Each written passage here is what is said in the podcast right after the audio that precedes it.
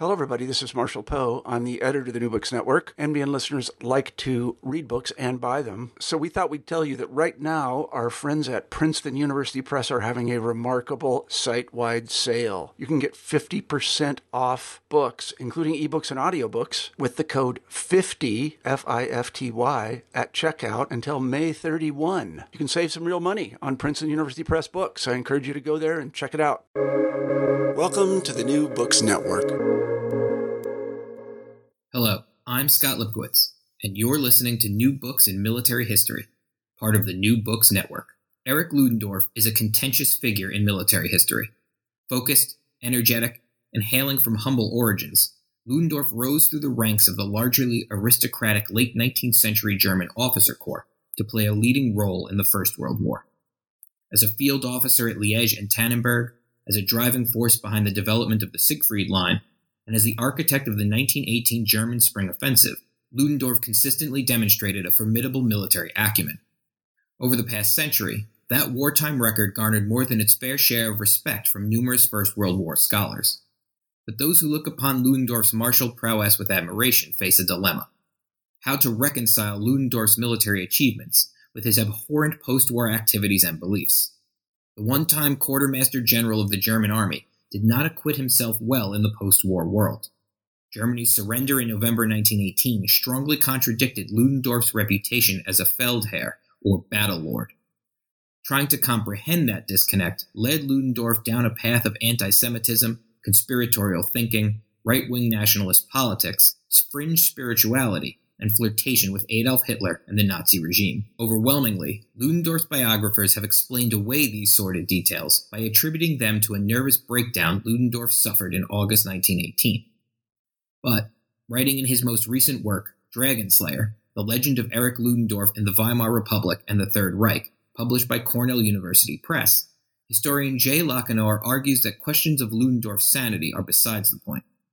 Whether sane or not, Ludendorff was an influential figure in Weimar and Nazi Germany, a position he maintained, Lockenour contends, through the conscious construction of a mythic identity that personified far right politics, pagan spirituality, and the German public's thirst for revenge. Joining me today to discuss how this mythic identity came into being and its consequences for Germany during the interwar years is Jay Lockenour. Jay, welcome, or should I say, welcome back to New Books in Military History. Well, it's uh, it is great to to be back in a sense. I was a, a host for many years, and uh, having now finally finished a book that I've been working on all, for almost all those many years, um, I'm glad that it can be featured on the on the show. Yeah, well, it's, it's a it's a pleasure and honor to have you back on. Can you start us off maybe just with a quick potted bio for those who may not be familiar with you, and tell us how you came to be fascinated by Eric Ludendorff? Um, so I went to the University of California, Berkeley, back in the in the eighties, where I, in fact, as a senior thesis, I think, um, or could have been an honors thesis, actually wrote about Erich Ludendorff and, and uh, Paul Hindenburg and the Third Supreme Command. I I left that topic for many years. I got a got my PhD from the University of Pennsylvania. I uh, currently teach at Temple University, where I've been now for 25 years, which is kind of hard for me to believe, but a long time at Temple, but I've had the, the pleasure to teach again at Penn and at the United States Air Force Academy and a, a few other places, Franklin and Marshall. So um, I've uh, I've been around a little bit, but I find myself in, in currently in, in at Temple University and, and loving it there. I don't in terms of the the interest in Ludendorff obviously dates uh, back many decades to my to my undergraduate days. And it was in, I think, 2004 that Richard Levy asked me to contribute to an encyclopedia of anti Semitism. Hmm. Uh, and normally, uh, you know, it doesn't really contribute to your to the tenure and promotion process to write short pieces like that for encyclopedia. So I would have said no, except that he asked about Eric Ludendorff, about whom I thought I knew a lot, um, his publishing company, about which I knew nothing, and his second wife, Mathilde, who, was also a mystery to me. So I was intrigued enough to, to write those art encyclopedia articles, and that began the long, slow process of trying to uncover the rest of Ludendorff's story. I can I can elaborate a little bit on that. I mean, we Eric Ludendorff is obviously a famous character, especially in military history. Um, there have been volumes and volumes written about his involvement in the First World War. But almost nothing about his post-war career. Most biographers, even the people who focus on Ludendorff as a person, uh, have him sort of riding off into the sunset after 1918 to c- go nuts and and uh, flirt with Adolf Hitler and so forth. That's almost the best that they do. And there's obviously much more to the story that that's uh, what I was writing about mostly with Dragon Slayer. Yeah, you make a very compelling argument that the received wisdom that Ludendorff basically just had a nervous breakdown and then just dived right off the cliff into oblivion is not the case and is actually makes rational sense if you know other things about his life and the culture that he lived in. So I wanted to start by asking you maybe just sketch out the, the main argument of the book for us because I think many who are familiar with the Ludendorff story are not familiar with this assessment. Okay, so it's I, you know, I became convinced that he is a much more important character in terms not not just in, in a military sense, but in terms of the evolution of German political culture in the 1920s and 30s. The this, the significance of anti-Semitism, the, the stab in the back legend that convinces so many Germans seemingly that they hadn't really lost the First World War, that something some injustice had been done and that needed to be righted. So at least in those two areas, I mean, he's really uh, he's really fundamental to the story of the rise of the Nazis and the the uh, development of the Holocaust and the Second World War. There was a recent biography that I won't even um, mention by name that tries to make the argument that Ludendorff was the was the engineer of the Holocaust, and I, I don't go that far, of course. Um, that took a, a, a special con- confluence of factors in the Nazi Party and Hitler's ideology and, and many other factors beside. Uh, but in terms of the the virulence of anti-Semitism in the Weimar Republic, I think Ludendorff uh, plays an important role, not as a not as an originator necessarily, but as a popularizer and a legitimator of of anti-Semitism. He, in terms of the stab in the back, I mean the the the title of the book comes from the connection that I began to see with the Germanic folk hero Siegfried from the Ring of the Nibelungen, who um, I mean, there's many parallels that we can talk about at some point uh, during this interview, but uh, that I think also was important in terms of cementing Ludendorff's place in this political culture because it was a story that resonated that all Germans knew and that that resonated with so many so many Germans and aspects of life in, in the Weimar Republic especially. Can you go into a little, just for those of who might not be familiar, what the Siegfried myth actually is? Right. So that became a really tangled um, part of this story, but it was it, it's interesting if you if you if you practice history, you've probably experienced this, where um, I was writing, I had intended to write a biography of Ludendorff, birth to death kind of story. I thought that seemed pretty straightforward. It's, you know, it's got to be easy to do, right? Turns out not to be the case uh, for reasons, again, we can talk about. But I was in the archive and uh, reading. I was at Penn actually in the reading the main Nazi Party archive, which is on microfilm in many locations.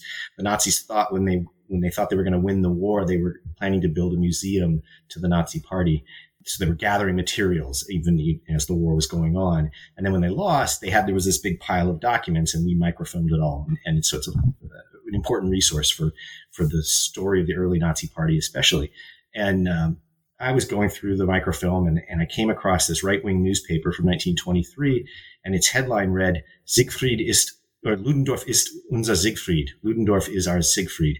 And it just hit me like a brick. Like I'd done enough of the spade work in advance to, for this to all come together at that one moment that, oh my God, this is the, this is the connection that he's, that other people are making that he's you know consciously forging that he's sub- subconsciously also i think kind of playing along with that that his story is parallel to the story of Siegfried. So I began to learn a lot more about Siegfried, and uh, it's important to say that this is not the Siegfried of the Wagner uh, operas, which is significantly uh, a significantly different story, but of the medieval epic poem, "The Ring of the Nibelungen," which again was taught in schools, and educated Germans would have would have virtually all read it, and certainly the story was out there. Um, Fritz Lang makes a makes a two part movie of the story of Siegfried in the 1920s called Siegfried's Death and Kriemhild's Revenge. Kriemhild is Siegfried's wife. And the basic story is, is this. I realize I'm, I'm beating around the bush before telling uh, listeners what the story is actually about. So Siegfried is a, he's a prince in a royal household in Germany and just refuses to take on his responsibilities or to assume the throne simply by virtue of being the son of the king. So he needs to go out and prove himself in the world. He uh, learns to become a blacksmith. He apprentices with a blacksmith. He forges his own sword, uh, encounters a dragon and slays it, bathes in the dragon's blood, acquiring invulnerability, something like Achilles, right?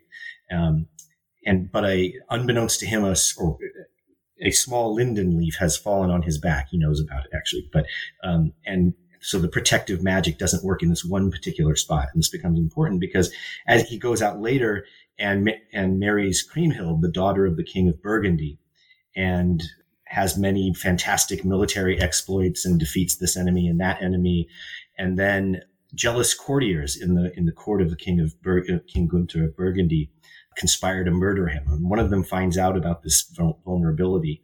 They lure Siegfried to a hunt, and during this hunt, the one of the one of the conspirators, Hagen, uh, stabs literally stabs Siegfried in the back with a spear, throws throws the spear at him, and it hits him in the back. So it's more or less equivalent.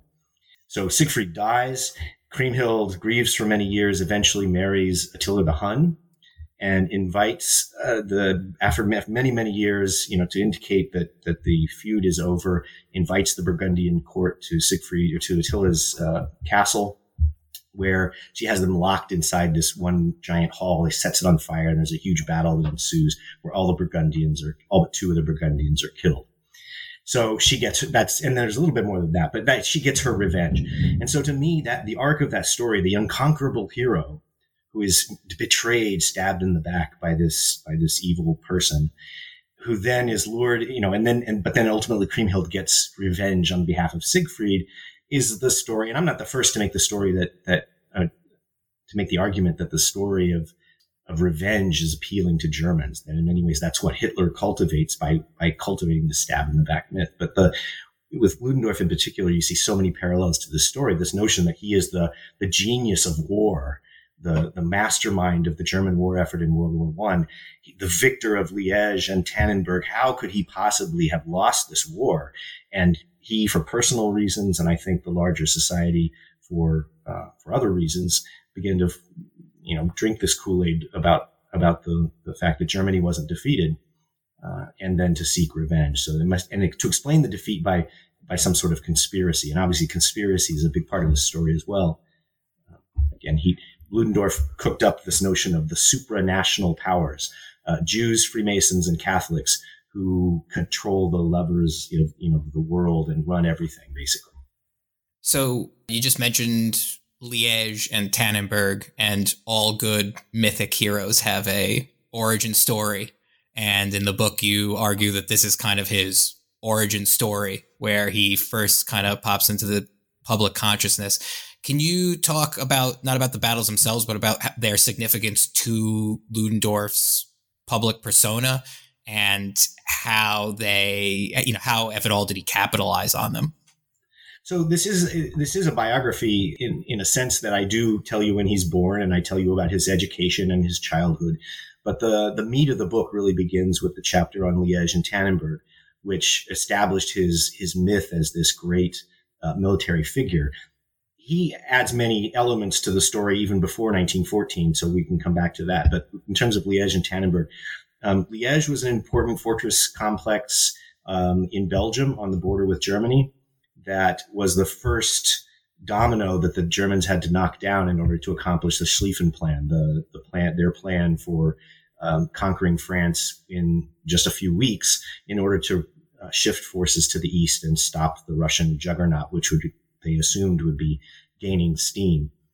So Ludendorff, when he'd worked on the general staff, had actually concocted the idea for a, what he called a, a Handstreich, a coup de main, a, a, surprise attack, although it didn't really surprise anybody, but a, a rapid attack on Liège that would um, quickly capture the fortresses and allow German fortresses to pass through, even if some forces, Belgian forces, remained there.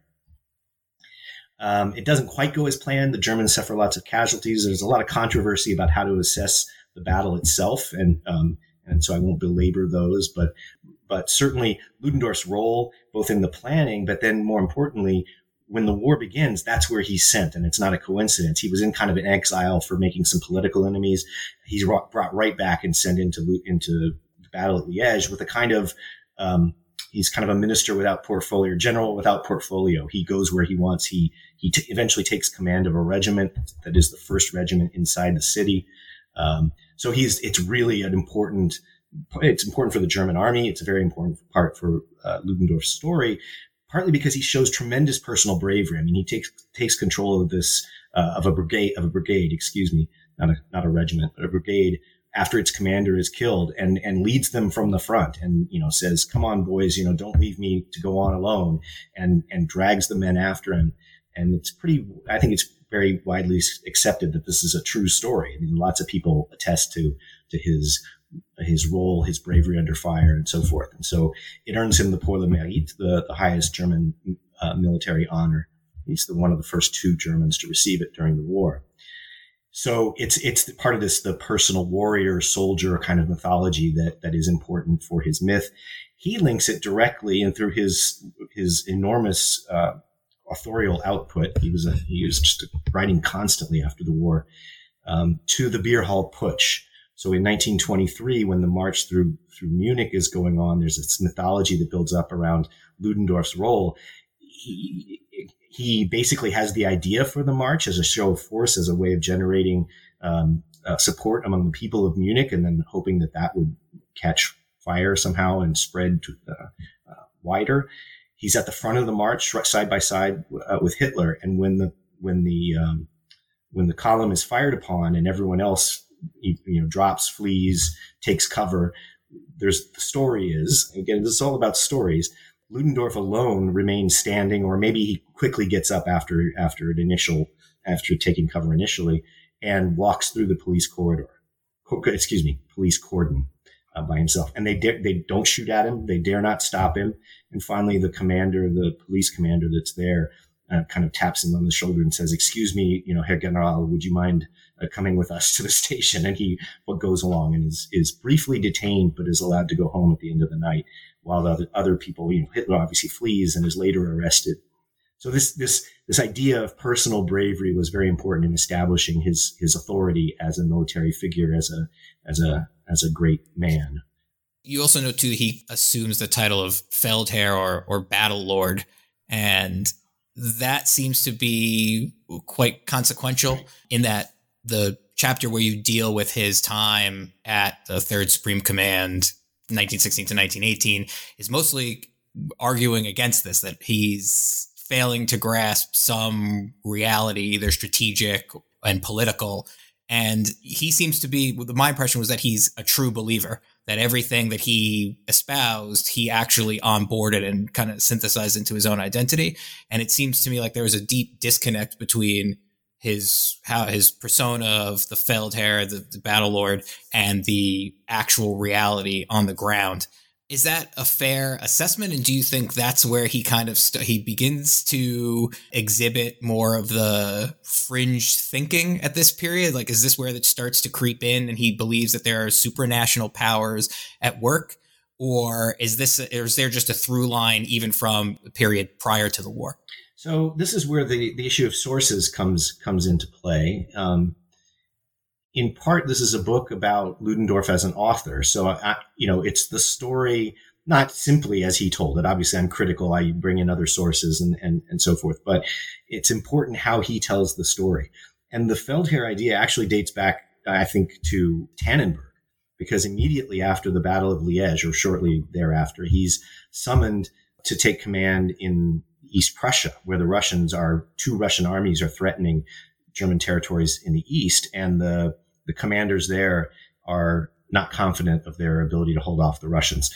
So Ludendorff is is, brought out of Liège, sent to the east, along in company with Paul von Hindenburg. They meet on a train for the first time and and start to make plans already as they travel to the east and they win a, a, a, remarkable victory. Again, I won't go into the details. Dennis Showalter has a book on Tannenberg, which I think is the, the definitive one. It's a, it's just a remarkable victory of an underdog, a much smaller German force. The Eighth Army was a fraction of the size of either of the two Russian armies that were approaching, and they basically outmaneuver and encircle first the Second Army, and then they chase off the First Army. Um, but for the second arm, second Russian army is basically destroyed and it's this phenomenal victory. And importantly for the for the story and for many Germans, it was a a quote unquote defensive victory. The Russians were on German soil. So it wasn't a matter, and that was, they used that constantly to try to deny the, the aggression of 1914. This wasn't a war of aggression. This is clearly a war of defense. Look at Tannenberg.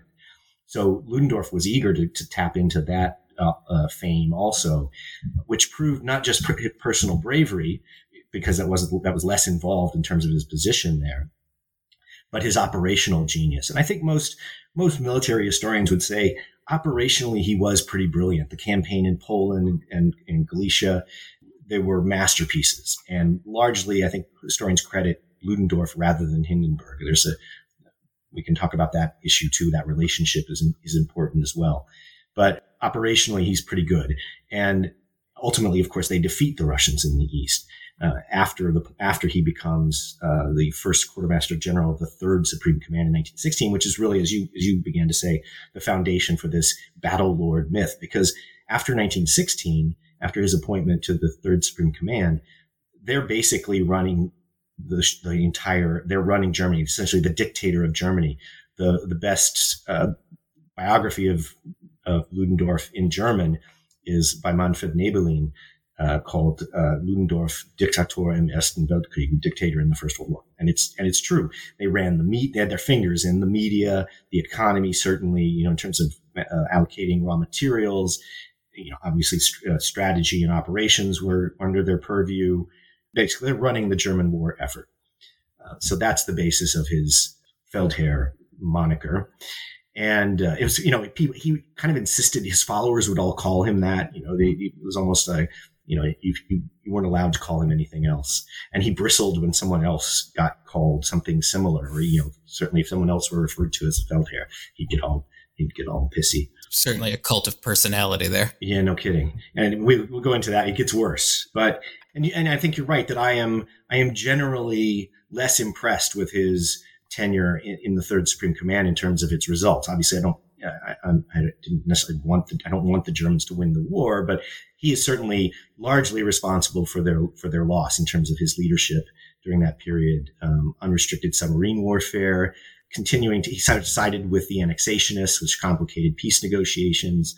Uh, you know, he sabotaged any peace negotiations that that arose because he thought he could win, uh, he drove Germany uh, in, over the edge. And as many people have shown, you know, in this the spate of uh, writing that has has arisen over the centennial of the war itself, as I think again, just the good the good stuff anyway has demonstrated that the German army was done by by the summer by the late summer of 1918, if not if not then with desertions and, and things like that. that. That's that's been I think pretty readily proven.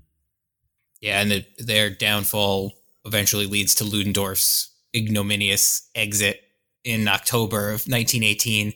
And you note that in exile, I guess, is where his writing career, his prolific writing career, really begins. And I found it interesting the idea that had he stayed, you know, the counterfactual, what if he had stayed and he was writing in the middle of the November Revolution and the chaos that's that immediately preceded? did the fact that he spent almost a year outside just writing, disseminating his ideas and, and crafting his narrative from a relatively safe space help rehabilitate his reputation? Like, did his reputation suffer because he had left? And then was he able to rehabilitate it to a large degree because he wasn't actually there and was only communicating through the written word? Yeah, so I don't his exile I, off the top of my head I can't remember when he comes back, but I don't think it's a year. He writes that first memoir, and this is uh, this is remarkable. Well, let me tell you the, the, story of his exile. First of all, is kind of funny because he flees to Sweden via Denmark. He plans to go to Denmark first, and then people find out he's there, and so he has to keep going basically, and finds refuge in Sweden. But he travels under the name Ernst Lindström um, because he had learned from reading spy novels and, and with a, literally a, a, fake mustache and, and, glasses and the whole thing. Because um, he'd learned from reading spy novels that your your alias should correspond to your uh, initials so that you you don't get caught by your luggage. You know, if your luggage says EL and you're going by Fritz Werner or whatever, you're going to get nabbed. But so he went by Ernst Lindström. So there's a lot of things about that period in exile. And that's really a great question because I hadn't thought about the, the role that place played in in that story. But he's there so briefly. I think uh, again, what's what I'm recalling is something like three months. He writes the whole thing t- that he comes back. But nevertheless, I think probably you're probably right. Being in a peaceful retreat, sort of, so to speak, may have influenced his point of view. You know, not seeing firsthand the, the, the tumult it did concern his reputation, uh, you know, to flee like that. He spent a lot of time justifying the flight in terms of the real danger to his life, which I think is probably not untrue. That if somebody, you know, if the revolutionaries had gotten a hold of him, it might not have been a happy outcome for him, or he might have been sent to the Allies for, for trial, something like that. So there's probably a lot of truth to that. But nevertheless, for this man of honor to have have fled his homeland was clearly a concern that he tried to he continuously tried to to rationalize and justify and it's and it relates and the, so there's another theme in this that that this theme of kind of honor honor versus what they would have referred to at the time as hysteria right or loss of nerve is an important theme at Tannenberg because there's a moment in the battle of Tannenberg where according to some people Ludendorff panics and thinks that they that they haven't uh, that the Russians are where they aren't and that they're in some danger. And the story goes that Hindenburg manages to kind of calm them down and say, don't, you know, don't worry about it. And then the battle turns out so brilliantly. Ludendorff also spends the rest of his life trying, denying this rumor that there had been any panic. And of course, it shows up in Hindenburg's memoir, a moment of, of waffling. But even, even in that memoir, it's not, it's not Ludendorff that waffles. It, Hindenburg uses the word we, you know, we developed concerns about he uses some kind of language like that and that still gets at ludendorff that that's that's hindenburg accusing ludendorff of panicking and so this notion of panic which would have been tied to his masculinity so so firmly he, he's very concerned to make sure that that stories like that don't have any any legs his sensitivity over his masculine bona fides is definitely his his linden leaf, but it seems like he was getting oh, nudged good. there many, many a time. The other, the other concern, the other concern in terms of his honor, and, and this plays both ways in some ways, and and it links to the Siegfried story. Ludendorff is not an aristocrat. There is no von in his name, even though you'll see this even in scholarly literature to this day. Time magazine had him on the cover uh, sometime in the 1930s, I think, 20s, and it list showed him, it, the caption read Erich von Ludendorff, and that's not correct.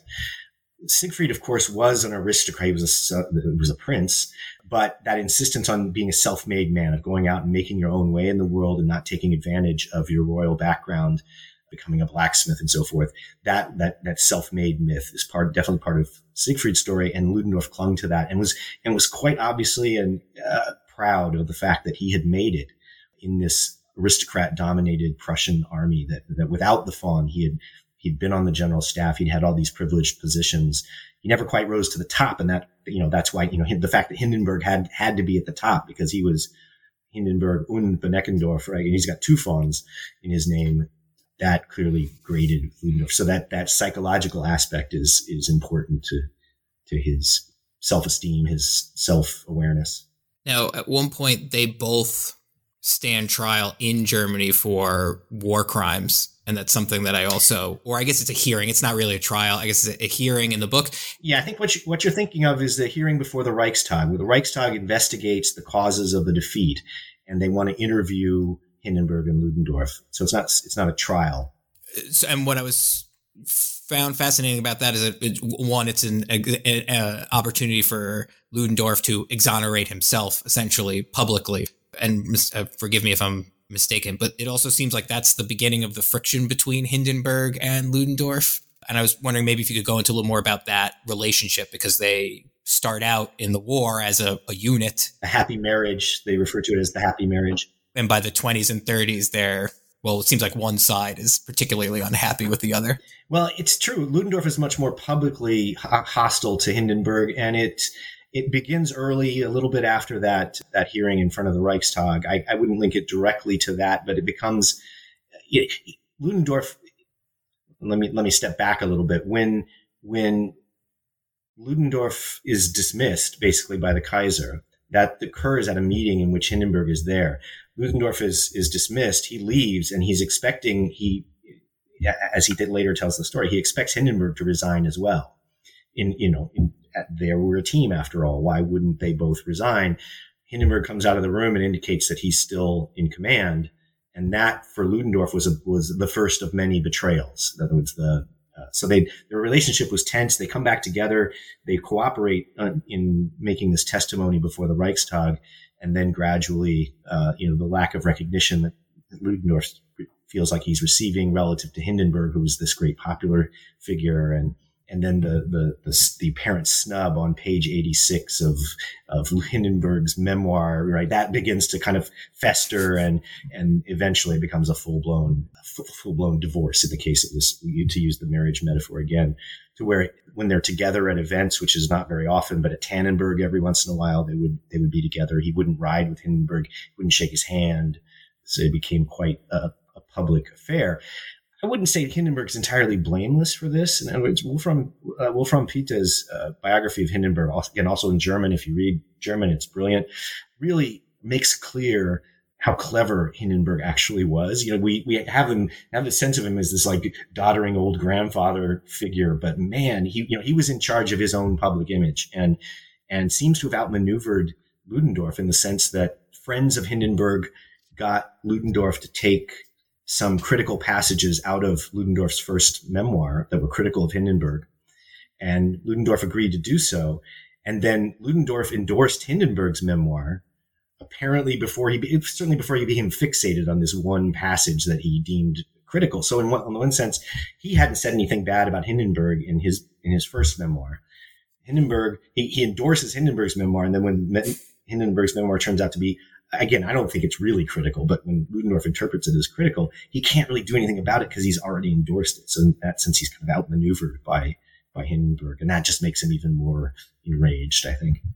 Now we talked a little bit. We touched upon it. The the putsches, the beer hall putsch in particular in 1923. How did Ludendorff come into contact with Hitler?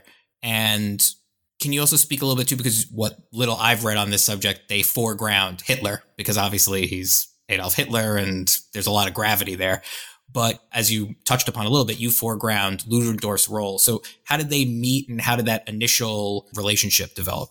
You know, it's funny having having written a book. I've actually forgotten how they actually meet. It's it's either Dietrich Eckart or, or Gottfried Feder or Rudolf Hess. I can I can never quite keep it straight. But very early on, in other words, uh, well, two two things about this. Let me let me just step back for a second. You're you're absolutely right about the gravity of Hitler. I mean, Hitler is this black hole that just draws everything in, in into itself. There is a famous photograph from the trial after the putsch of the uh, the uh, defendants on the steps outside the courthouse, and you know who is the person in the middle? Who's the person that the photograph photograph is centered on? It's Erich Ludendorff with his Pickelhaube and his medals and all this kind of stuff. This appears in, in the book.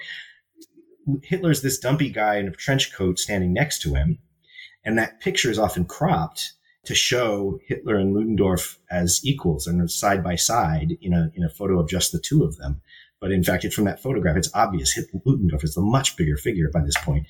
So that many early Nazis would, would attend events that where Ludendorff was either present or speaking, the, you know, these German Day celebrations and other, other events like that. So they were gravitating towards Ludendorff to, to hear his ideas and because he was this prominent character. So again, if I apologize, you know, it's in the book, but I can't remember off the top of my head how they actually first meet. But the point is that it's long before the beer hall putsch. It's it's well, you know, months and months before the beer hall putsch, and so it really can be considered to be, you know, not the Hitler putsch, but but but the Hitler Ludendorff putsch. He's a he's an absolutely critical figure in the the evening itself, when it as it takes place, he's the one that convinces the Munich officials to to at least temporarily agree. He's the one who is able to rally certain important elements, the cadet school and so forth, to to uh, to join with the putschists. So he has a much more important role to play than than I think is popularly assumed. Is this where the virulent anti-Semitism starts to creep in, or is that residual from his time in Oberost? And then how instrumental was Ludendorff in seeding the National Socialist movement with some of its more, you know, like Lebensraum and the things that the Nazis would later become infamous for? I, I wouldn't attribute Ludendorff so much with, with originating anything that the, the Nazis developed, but they're both sort of cooking out of the same you know cookbook. In other words, the the, the milieu in Germany uh, after the war is you know that the development of anti-Semitism certainly doesn't come from Ludendorff. In fact, I'd I'd say it's that environment that infects Ludendorff in a way because if you I read his memoir very carefully. I, you know, I did text scans and so forth. He has virtually nothing to say about Jews, period. And I wouldn't say anything that's terrifically anti-Semitic. You're right. Uh, in when he was in charge of Oberost, which is this kind of German military colony in the Baltic. He certainly would have encountered Jews. He certainly talked about the people that lived there as being kind of backwards and and you know incapable of civilized behavior and so forth. But I don't have the sense that he particularly meant the Jews. He cooperated with Jewish individuals on many cases in that environment. I think it reflects more kind of an anti-Polish or you know anti-Slavic sentiment than anything specifically anti-Semitic. That is to say, he he was probably as anti-Semitic as most people, you know, of his class and, and of the military were, but nothing spectacular as as later turns out. And so I think it is, and so it doesn't show up in the memoir, and it doesn't really begin to show up until I think it's 1922, the publication of one of his books, that you begin to see. That was the earliest point where I could see kind of documentary uh, evidence of anti-Semitism. And I think then, as as he begins to participate in more of these right wing affairs, he it, it, takes firmer hold. And that's something that I think is even if it doesn't come out in the book maybe as clearly as it as it could have when he talks about the supranational powers, this this worldwide conspiracy, Jews are Jews are very very important to that. But he spends most of his day worrying about Catholics. As he writes, and and I feel like his attention is much more heavily focused on Catholics, and that and that might have been the and the machinations of the Vatican, kind of an anti-Catholic mentality. So mm. it's linked to Jews, of course, because in this in this rambling conspiratorial re- religion that that Matilda invents, Catholics are, of course, Christians, and Christ was a Jew, and um, and the Bible was written by Jews. Both the Old and the New Testament were written by Jews, or former Jews, or you know, they, they and this is the way anti-Semites uh, rationalize all of this. So, in some ways, even the Vatican is is part of a Jewish conspiracy. But I think on a on a day to day basis, in terms of where the where where he spent his time, it seems like he was as focused as much or more on on Catholics and the Catholic menace. So you just mentioned Ludendorff's Kriemhilde, who is his second wife. What was her role in Ludendorff's evolution as a radical right wing figure? And you mentioned she has a like a weird worldview, which I'm not going to pronounce because I will get it wrong. I'll leave that to you, Jay. But how does that all kind of coalesce? This weird worldview, her actual influence, and Ludendorff's, you know, natural character. So Matilda Ludendorff, he, he did have a, a, a, marriage to a woman named Margrethe that dissolved in 19, again, my memory of the book, 1926. They were finally uh, granted a divorce, at which point he marries Matilda. She was born um, Matilda Spiess, she was a medical doctor and studied something like psychiatry, actually treated officers and soldiers during the war for, for uh, psychiatric disorders. She wrote a book in 1919 called Erotische uh, Wiedergeburt. I can't think that how I translated that in the, in the book, but the erotic rebirth, I guess, is the is the translation of it. She wrote a lot about uh, kind of women's psychology and and and things like that. So she was a fairly well known figure and, and unusual in the sense that she'd earned a medical degree as a, as a woman. She's one of the first female medical doctors in Germany. She she moved in these right wing circles, the same circles that Hitler and Ludendorff were moving in. She spoke at various events and developed this. I'll, I'll give it the the honor of being called a, a religion, a philosophy. She called herself a, the philosopher sometimes called that became to be called uh, Deutsche Gotterkenntnis or the Germanic understanding of God. They later found an organization called the League for the Germanic Understanding of God. And I, I, I began when I was very early on in this project to try to, to try to really understand this, this philosophy to, to, to on a rational level and to sort out its tenets and be able to, to be able to describe it at least. And I gave up. It's impossible. But I mean, there's some things that I, that I understand. It's very esoteric, but, um, she posits that every race, and by race, she meant in the terms of the late 19th, early 20th century, you know, the French race, the Italian race, the, the Nordic race, whatever. uh, the Latin race. And uh, every race has its own indigenous spirituality that is native to itself. And to practice another race's spirituality is alienating and and you you end up becoming you suffer all kinds of psychological illnesses and things like that if you practice an a, an alien spirituality so her idea was to get germans back to some notion of ancient germanic religious practice you know being and it's it's almost a kind of again if you if it weren't so virulently anti-Semitic in the end, you could almost cast it as a kind of new age spirituality, getting in touch with nature, self-fulfillment, that sort of that sort of thing comes into that's part of the language a lot. And that that was the key to both to happiness, but also to kind of national strength. That's where Ludendorff comes in. That's where the, the, two of them kind of work together in this project of national regeneration. There's got to be there's got to be military strength. There's got to be proper kind of strategic thought, but there's also got to be spiritual release. And so the the problem for Matilda that she saw in the Germans is that they're Christians.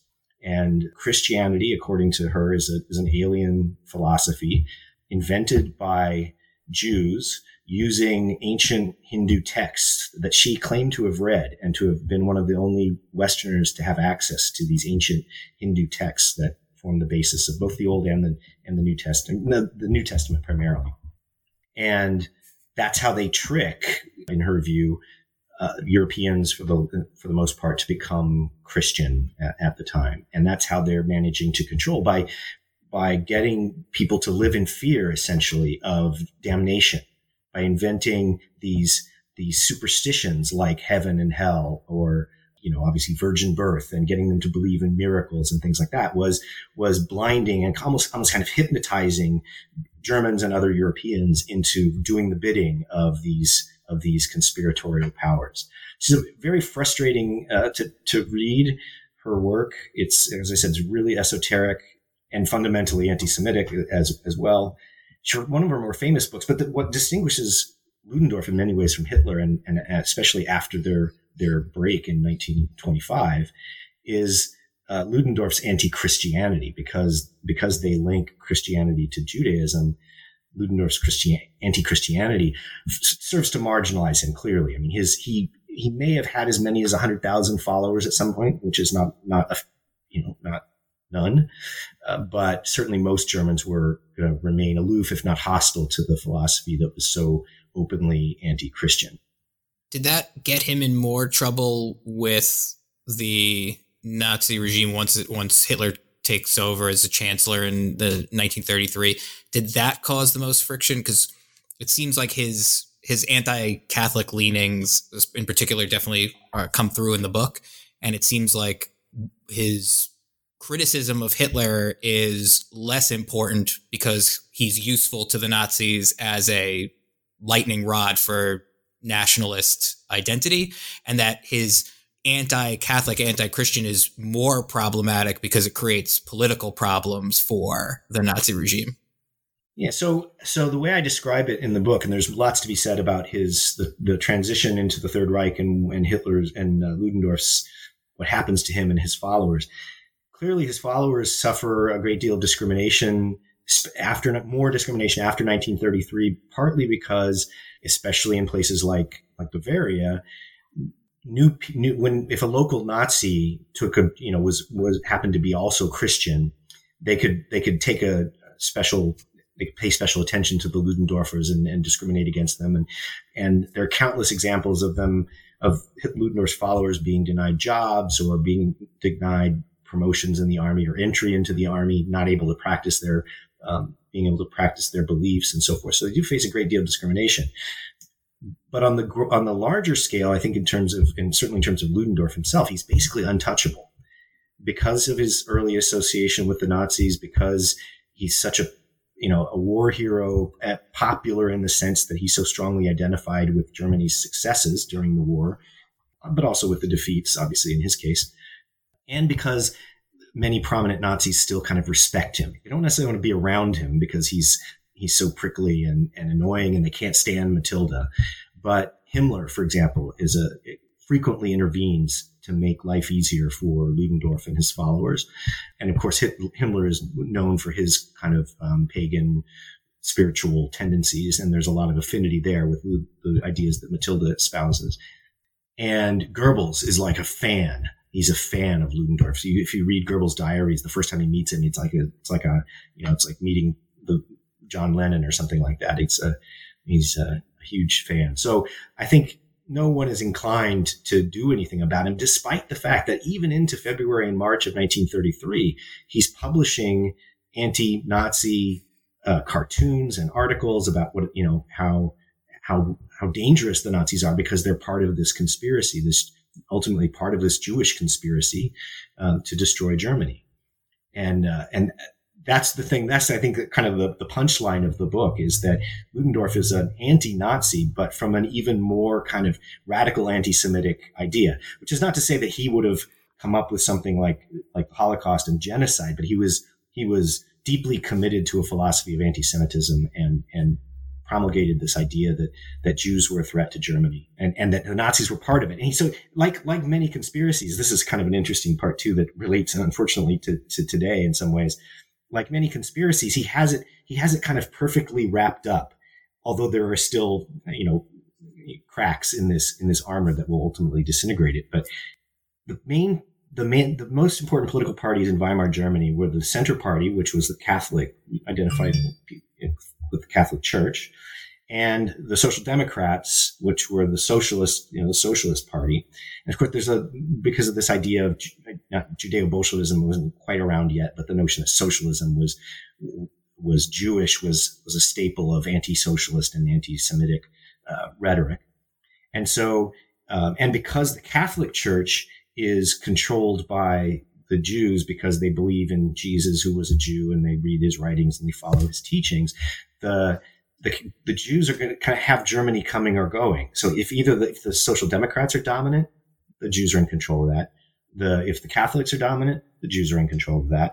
And then to to to put the icing on the cake, he argues in the late 20s and, and early 30s that that the Nazis are part of this Jewish conspiracy. So if the Nazis somehow, you know, after 1930, when they become, um, they, they have all this electoral success, he, he begins to argue that they, they're part of this Jewish conspiracy too. And so there's, um, it's this phenomenal, you know, so the Jews have, have Germany coming or going. And it works similarly with the, the supranational powers. If he had an enemy, if he thought someone, you know, someone he wanted to tarnish, if they were Jewish, even an assimilated Jew, you could usually, you know, you knew they they were relatively open about it, or they had a name, or they attended a synagogue, or whatever. You could you could tell. Catholics, of course, in Germany, despite the discrimination that they could potentially face at times, didn't hide the fact that they were Catholic, and so that that was relatively easy. The perfect one is Freemasons. If if, if someone you wanted to tarnish wasn't obviously Jewish or obviously Catholic, then they must be Freemasons. And Freemasons are a secret society, so they won't tell you. So it's, you know, it's perfect. And they, a lot of his correspondence, sorry, a lot of his correspondence involves people writing to him or him writing to other people.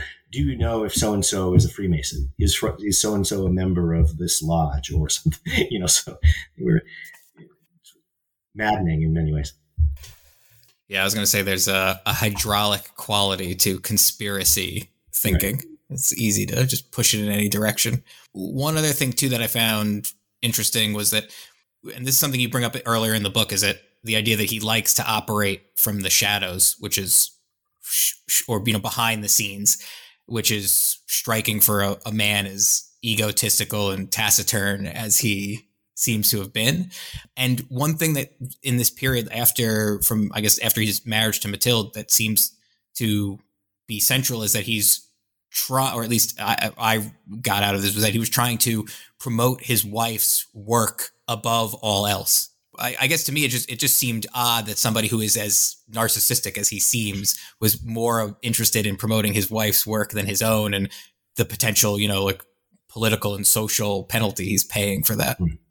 So I wouldn't say that shadows is probably not the right way to, to think about that in the sense that he in the beer hall putsch he's right out front right uh, he later tries to deny responsibility which i think is you know it's maybe it's maintaining plausible deniability then yeah. that he after the fact tries to say oh i just showed up you know i happened to be driving by when i saw this putsch happening and um, and that's you know that's basically his argument at the trial which is part of the reason that hitler upstages him so dramatically right. at the trial because ludendorff's testimony is, is really weak he tries to disassociate himself with the Kapp putsch in 1920 and he's clearly the mastermind behind of that. He's at every important meeting. He's at the Brandenburg Gate when important things are happening there. I mean, he's and then he claims, "Oh, I was just out for a walk."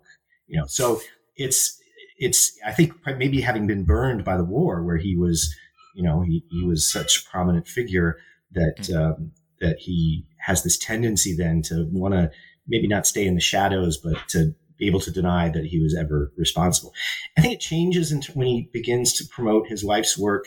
Uh, it's less because in many ways he says that, and I think, but I think in some ways that's just him being noble, right? I'm mm-hmm. I'm I'm not here about myself. I'm I'm promoting Matilda. She's the one that's that's so important, because most of his writing is really about himself.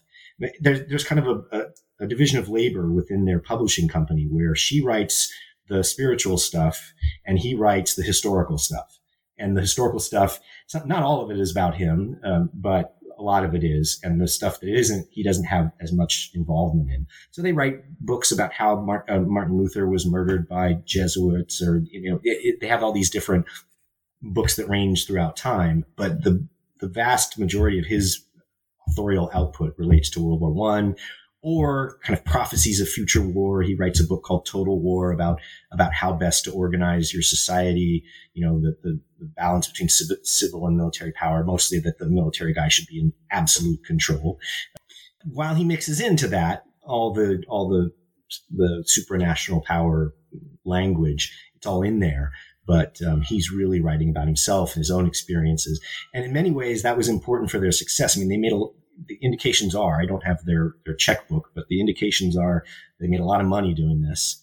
Um, they were constantly berating uh, people who were involved in the publishing house for not selling enough and to sell more and to sell more and to try to you know slip slip pamphlets into people's hands so that when they're on the train meet them on the train so that they can sell more books and so they were pretty clever at making a lot of money out of it. And I think it was that division of labor that was important.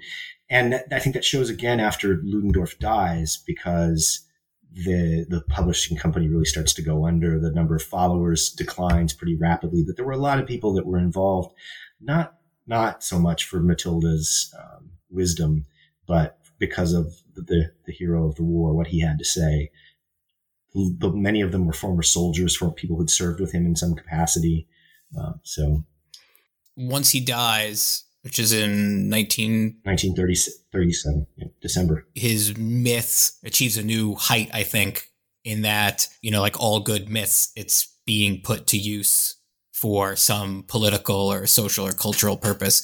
And we we talked a lot about the friction between Ludendorff and the Nazis how did the Nazis interpret his death and did they find a new utility in, in him once he had passed into the great beyond?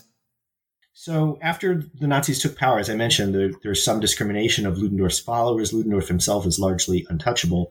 There was a lot of panic uh, around the Night of the Long Knives in June 1934 when the leadership of the SA was murdered by the Nazis and, and many other enemies beside there were some Ludendorffers who were convinced that they were next, that their group was going to be wiped out.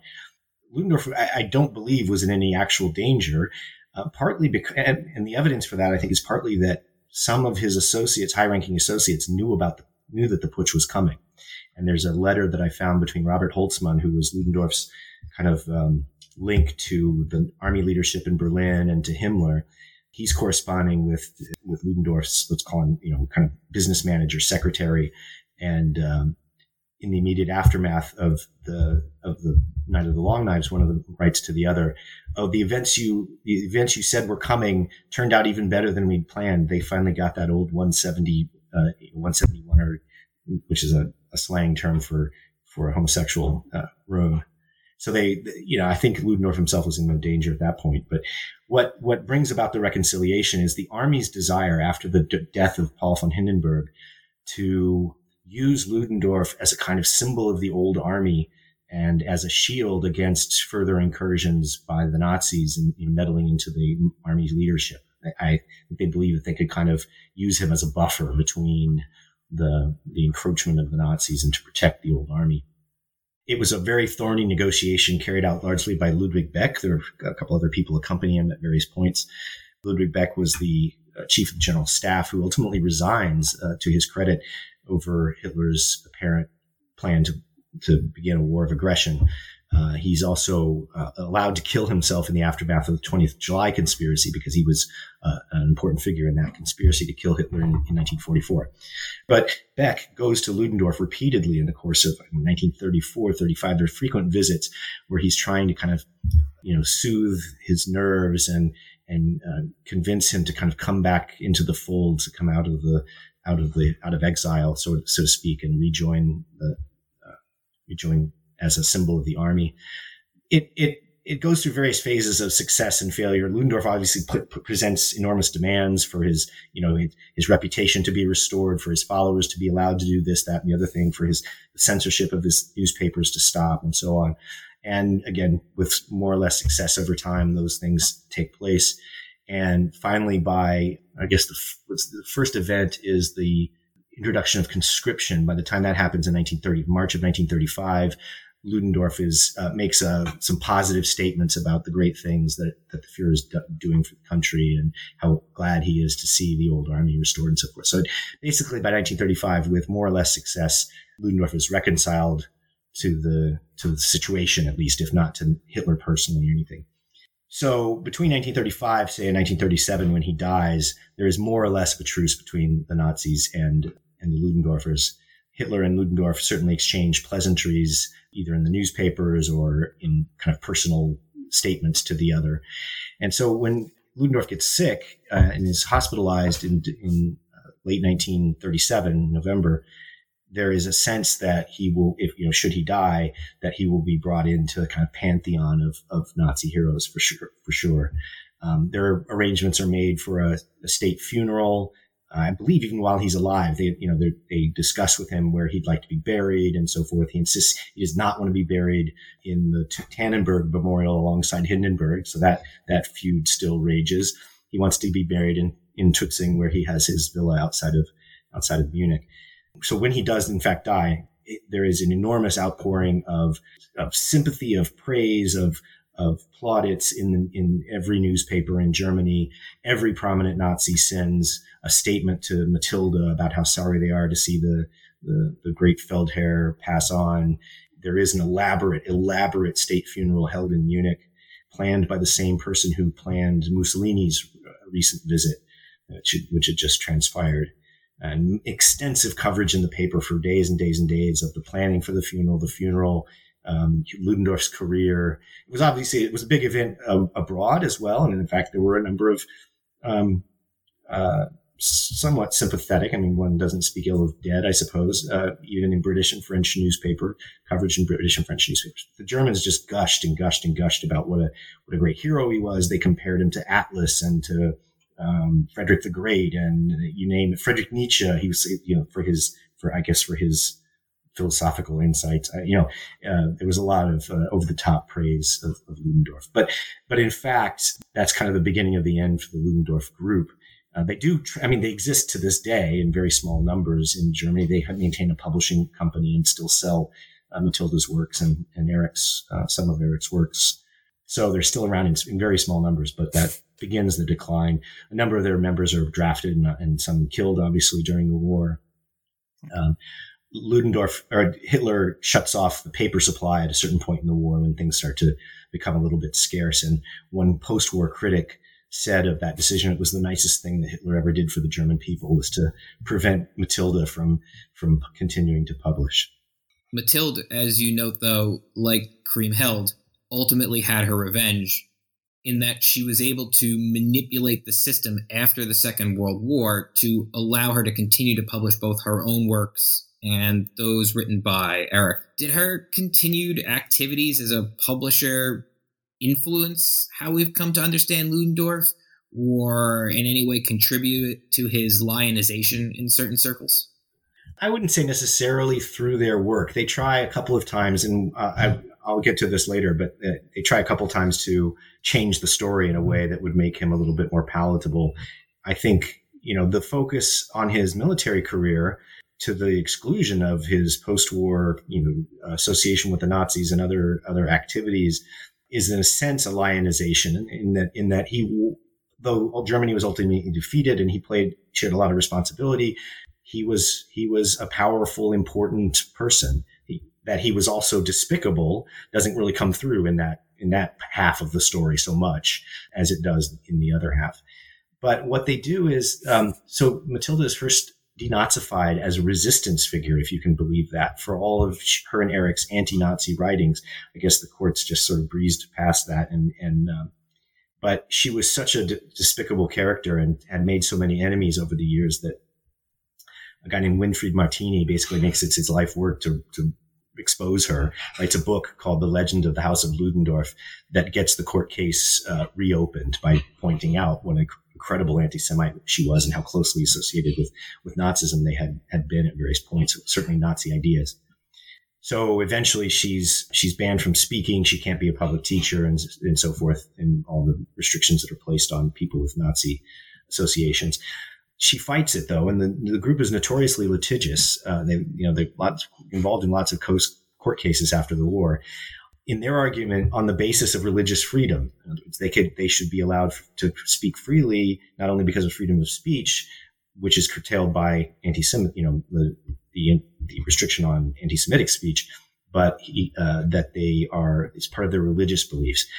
And by various subs, the court case is complicated. You can read about it in the book. It goes back and forth a little bit. Eventually, the Constitutional Court does lift the ban on the group after her death, and hence they can continue to publish their books.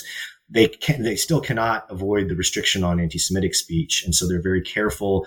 A lot of the books have a weird preface that says when we refer to Yuda or you know Jew, Judah in this book, we don't mean the Jewish people, we don't mean individual Jews, we don't mean Jewish you know organizations. We mean this this conspiracy this that's running the world. And and by that they're able, you know, in, in veiled ways to refer to Jewish continued the continued influence of Jewish um, conspiracies in in the world, but only you have to really, you know, again, sadly, having spent so much time with this, I am I am fairly well trained, and you have to be pretty well trained to spot it sometimes, but it's in there. You know all the secret code words now, and all the all the veiled references. There's one that's really brilliant. I mean, it's it's striking. They write in 19 in the 1950s. They publish a book called um, Siegfried. So another clear connect, trying to still to link to that Siegfried legend. And it's the story of Arminius, who is Hermann the Cherusker, the winner of the the victor at the Battle of the Teutoburger Wald in what is it, seven or nine AD against the Roman legions of, of Varus, right? And so it's that story, but with making the argument, which again is not entirely unique, that um, that Arminius or, or Hermann is the basis for Sieg, the Siegfried story. And so, in the course of this, of course, um, Arminius is fighting against Rome, which is the way they referred to the Vatican and this Catholic conspiracy. So that's an obvious connection. And um, the Romans are are served by this race of people who are basically merchants and worship Mercury, who is the god of trade. And they're, you know, they are ruining. They're, you know, they steal from the Germans and and uh, charge exor- exorbitant interest and things like this. And you're like, oh, really? I wonder who wonder who this is supposed to be. So they weren't terribly clever about it, but they they carry on. They're very concerned now. The group is very concerned now about Muslim immigration, and they they try to they're trying to make that kind of their their issue. Not sur- not surprising, sadly. So what should we what should we take away from the study of Ludendorff's life and career? I mean, the book I guess is in many ways a revisionist history because it goes against the received wisdom up until this point you know, and as you said too, there, you know, there's certainly a homology between radical right wing beliefs today and the resurgence in anti Semitism and supranational conspiracy theories. Is Ludendorff's story a, a, cautionary tale about the power of mythic identities and whether, you know, self made or, or otherwise? So I think it, I, I, I hope it, it indicates in some ways the ways in which those, those types of conspiracies and political movements operate you can't ever draw direct parallels in history. In other words, history doesn't actually repeat itself, but certainly there are many parallels in terms of the the way anti-Semitism operates and continues to operate in the world. It's linked to conspiracy theories. The way, and I think the most important lesson is the way that, I mean, ultimately, the Second World War is the product of this big lie about what happened in World War One. That that the Germans hadn't actually lost the war. And it's not the only thing, obviously, but it's very, I think it's really critically important in terms of, in terms of poisoning the well of, of Weimar democracy and, and enabling people like Hitler and Ludendorff, and obviously Hitler with a great deal more success to mobilize people in the service of, of a cause that ultimately becomes not only destructive of their enemies, but destructive of themselves. And, and uh, you know, to me, that's and based on uh, some of my other work too. I think the you know, the example, the, the minatory example that the World War II, that World War II set for the Germans was an, an important part of of the success of West Germany after the war in democratizing and becoming stable and so forth. I mean, I think a lot of there are some people sincerely realized where this had led them and didn't want to do that again. But I think it helps to to be reminded every once in a while. And so then Ludendorff's role in kind of poisoning that well, I think, is has been ignored by this by this notion that he's insane. And and he, maybe he is. I don't. I can't really diagnose. He's clearly there's you know he's got some odd ideas. But so did Hitler, and, and we don't dismiss him or not study him or his ideas because they were equally insane, if I'm qualified to, to quote that. Yeah, I think reading the book, it's cl- uh, but not clear, but it, it seems that Ludendorff's belief in these fringe elements and his own importance make rational makes it all makes sense when you fit it into that rational framework, even though for us today and probably you know for many even then it was not sane or didn't appear to be sane. So no, I, I was saying that yeah, the way he organized it, I think both on a personal level and then through the Siegfried story, I think that that explains his influence at a, at a broader level. Uh, again, not with everyone, as you say. There were lots of people who still hated Ludendorff because they blamed him for losing the war and many other things besides. So that has to be has to be noted. But yeah, it was the way it was the ability to to delude himself and for many people to delude themselves about the reality of the situation that was a big part of the problem in, in the Weimar Republic, I think. So we have two final questions. These are more fun questions, more lighthearted questions. The first one is now that this book is on the shelves, what, what are you looking forward to next? So my next project is on sports and war or sports in the military. I haven't quite decided which direction it's gonna it's gonna go. I'm working at the moment on East and West Germany from 1945 to 1990. And the fundamental question is why do militaries spend so much time and energy on sports? And there are some obvious answers, I think, uh, should be obvious to any, any listener, but I'm, I'm hoping to uncover some less obvious ones. And then the flip side of this is why do, do soldiers and other military folks participate? And What do they hope to get out of it? There's a, there's this, there's this assumption on the part of uh, anybody who writes about sports, not not historians and sociologists and so forth who write from a critical perspective, but people that are involved in sports, that it has all these great positive effects, right? It it builds camaraderie and physical fitness and self confidence and even you know quick thinking. You can you can think quicker if you're a soccer player because you're used to adjusting constantly to the flow of the game. And there's no evidence that any of that is true. And of course, you could equally argue that sports is damaging to bodies, as we know from football and gymnastics and and things like, and does terrible things to people and justifies violence and, and hooliganism. And so it's, it's striking to me that the, the promoters of sport and even in the military and elsewhere are so sure of its positive benefits and seeming to ignore the, the, the, possible negative effects. So then the, why do soldiers participate? Again, there's the same kind of a story that, that one student of mine who's an, an Air Force colonel called it mandatory fun. Was why would you why would you do that? And well, partly because it's mandatory, but but some people throw themselves into it with enormous energy. So it's uh, that's kind of the puzzle I'm trying to sort out.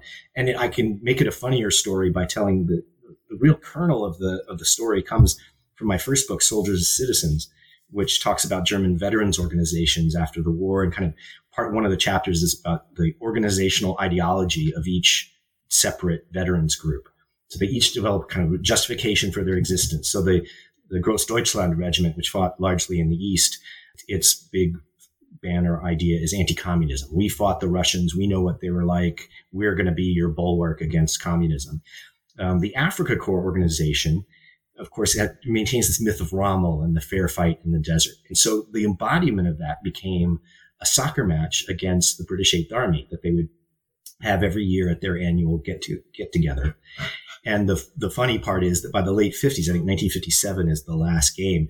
The Germans are blown out seven to nothing, and like half the team is injured because German veterans are aging and the British Eighth Army stays 20 years old. So they're just getting blown out. So finally they give it up. But it was supposed to symbolize the fair fight, the their international reconciliation, fair fight in the desert, all that, all that that they believe their organization stood for.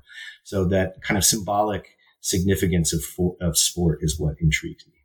Cool. Sounds fantastic. Well, we'll have we'll get you back on once that's uh once that's out. Well, let's hope it takes less yeah. time than, than this Ludendorff project, or I'll be I'll be an old man. Well, renting an apartment in Ludendorff's head is a, a Herculean task. So, our final question is: Is there anything that you're currently reading or or listening to that our listeners might want to, or watching that our listeners might want to might want to check out? Okay, so I have I have three books that I'm currently uh, working on, and largely they're for fun. I mean, partly because I'm doing so much reading for the um, for the sports project that it's driving me crazy. So I'm rereading Jitterbug Perfume by Tom Robbins, a novel from the from the mid 1980s about which is which is about famously about beets. Um, that's a lot of fun. I'm reading collected works of James Baldwin, uh, which is not nearly so fun. I mean, it, it's it's outstanding and excellent, but not nearly so fun. And that's partly just because of life, you know. And then in terms of history, I just got a copy of actually the first book is Julie Sneeringer's Social History of Rock and Roll in Germany. i am a little bit behind on that one, but since I've I've kind of I know Julie so well, and we've I've read chapters of it and so forth. I'm I've got that on my on the top of my reading list. Um, so those are the yeah, more than you ask for, but that's I usually have more than one book going at a time, just for variety.